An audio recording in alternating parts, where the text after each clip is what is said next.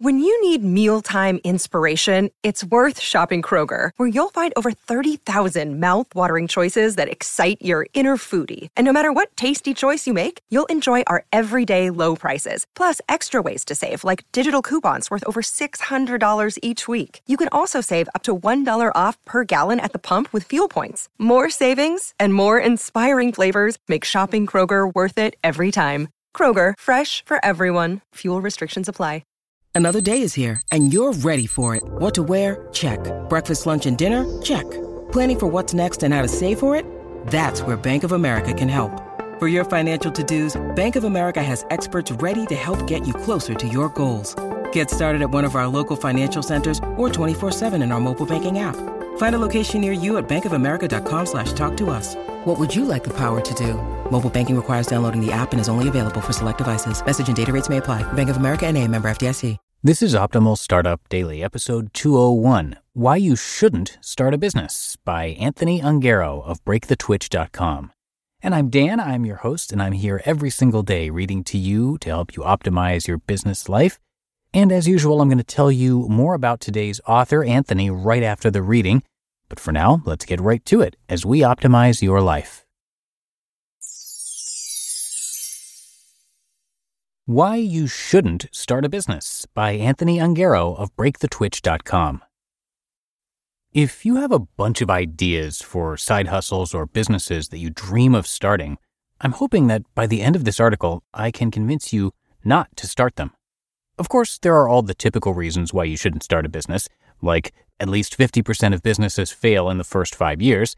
If your business fails, it's very personal and very public and it's a ton of work and can take several to 10 years to find any kind of success. But there's an even better reason why you shouldn't start a business it's a huge waste of time and money. Now, before you get all up in arms, if you haven't already, and call me a hypocrite, allow me to explain exactly what I mean. Over the weekend, I spoke about practicing mindful habits at Still Kickin' IRL, which is a wonderful retreat put on by Nora McInerny and team in six foot high snow piles Finland, Minnesota. It was at a nature lodge with a taxidermied wolf, and it didn't stop snowing the whole time we were there. Anyway, this week I ended up grabbing coffee with a quite lovely person I met at the conference, and he asked me this question.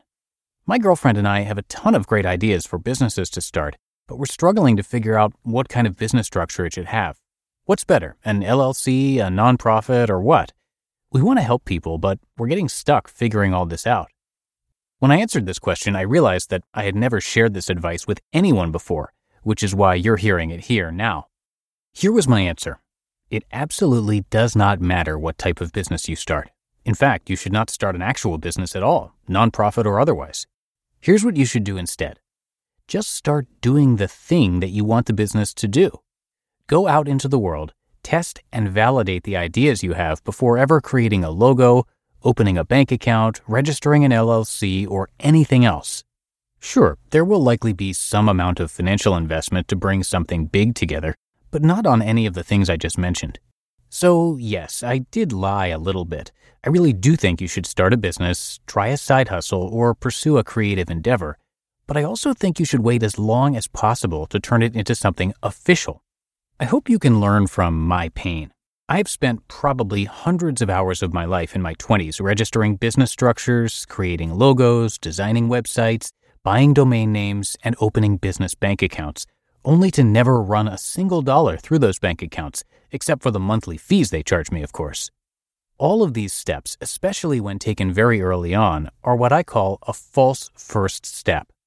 A false first step feels like you're making progress on building something, but you're really just spending money and burning time. If you want to start a business, go out and do the thing. Likely it will shift and change as you test, experiment, and learn new things. Figure out the business structure later. Open a bank account in the name of the business when you have a check from a client that you can't cash otherwise. Still Kickin', the now nonprofit that hosted the event where I spoke last weekend, is a perfect example of this. Nora went through the horrible, difficult, terrible experience of losing her husband to a brain tumor. Out of that experience, she wanted to help other people going through difficult times in their lives. So she took the Still Kickin' t shirt design that her husband Aaron recreated and put it up for sale on a site that only required 12 sales total to have the shirt put into production. Well, over 400 of the t shirts sold in the first round, and they gave the proceeds directly to what they now call their monthly hero someone going through something difficult and in need of a little help. There was no business structure, no LLC or nonprofit, just an idea executed. Once it started to take off, a formalized structure did have to be created for it to make sense. It turns out when you give away profits, whether personal or business, you still have to pay taxes on those profits. I can even use myself as an example. My wife Amy and I have been running our video production company and this blog, podcast, and YouTube channel full time for over 16 months now. I started this blog itself more than five years ago, but we just registered an LLC, business bank account, and credit card for it just two months ago. I didn't have my current branding and logo for at least the first year of writing. The reality is that the business setup is simply a distraction from doing the thing you dream of doing, and I want you to do that thing. All of this is simply to say, yes, start the thing, try the idea, gather the people, create the movement. But don't bother starting a business, worrying about the business structure, or measuring how profitable it will be in the meantime. Create an event, sell tickets, make a t shirt, raise awareness for something you believe in. And when people start asking when the next one is, run with it. It might not work right away, but that's okay. You'll learn from it, pivot, or move on to something else that may work better.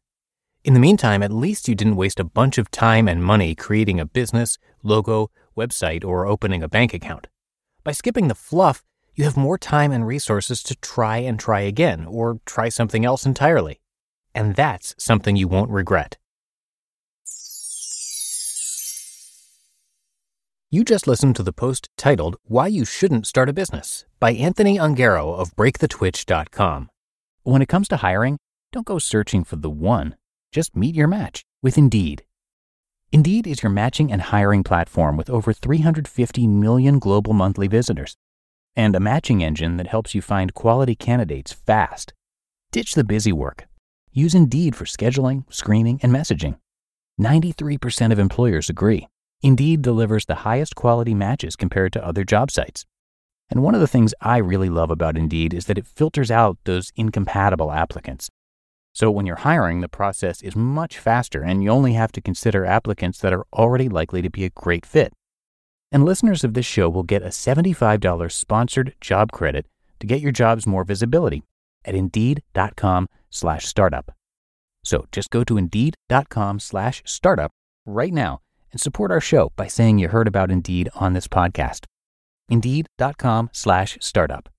Terms and conditions apply. And thank you to Anthony for letting us share his work today. He's a writer, filmmaker, and creator who writes about that twitch that you feel when you want to check your phone even though you just put it away. Years ago, he got tired of that twitch constantly pulling at him and started researching, experimenting, and documenting ways to minimize distractions, build better habits, and tap into flow. And he's regularly narrated over on Optimal Living Daily too, so if you like these topics, definitely check out that podcast too. You can also watch his TEDx talk, as well as read more of his articles, watch his videos, and check out his podcast called Break the Twitch, all at breakthetwitch.com. And thanks again to Anthony for letting us share his work across all of our shows.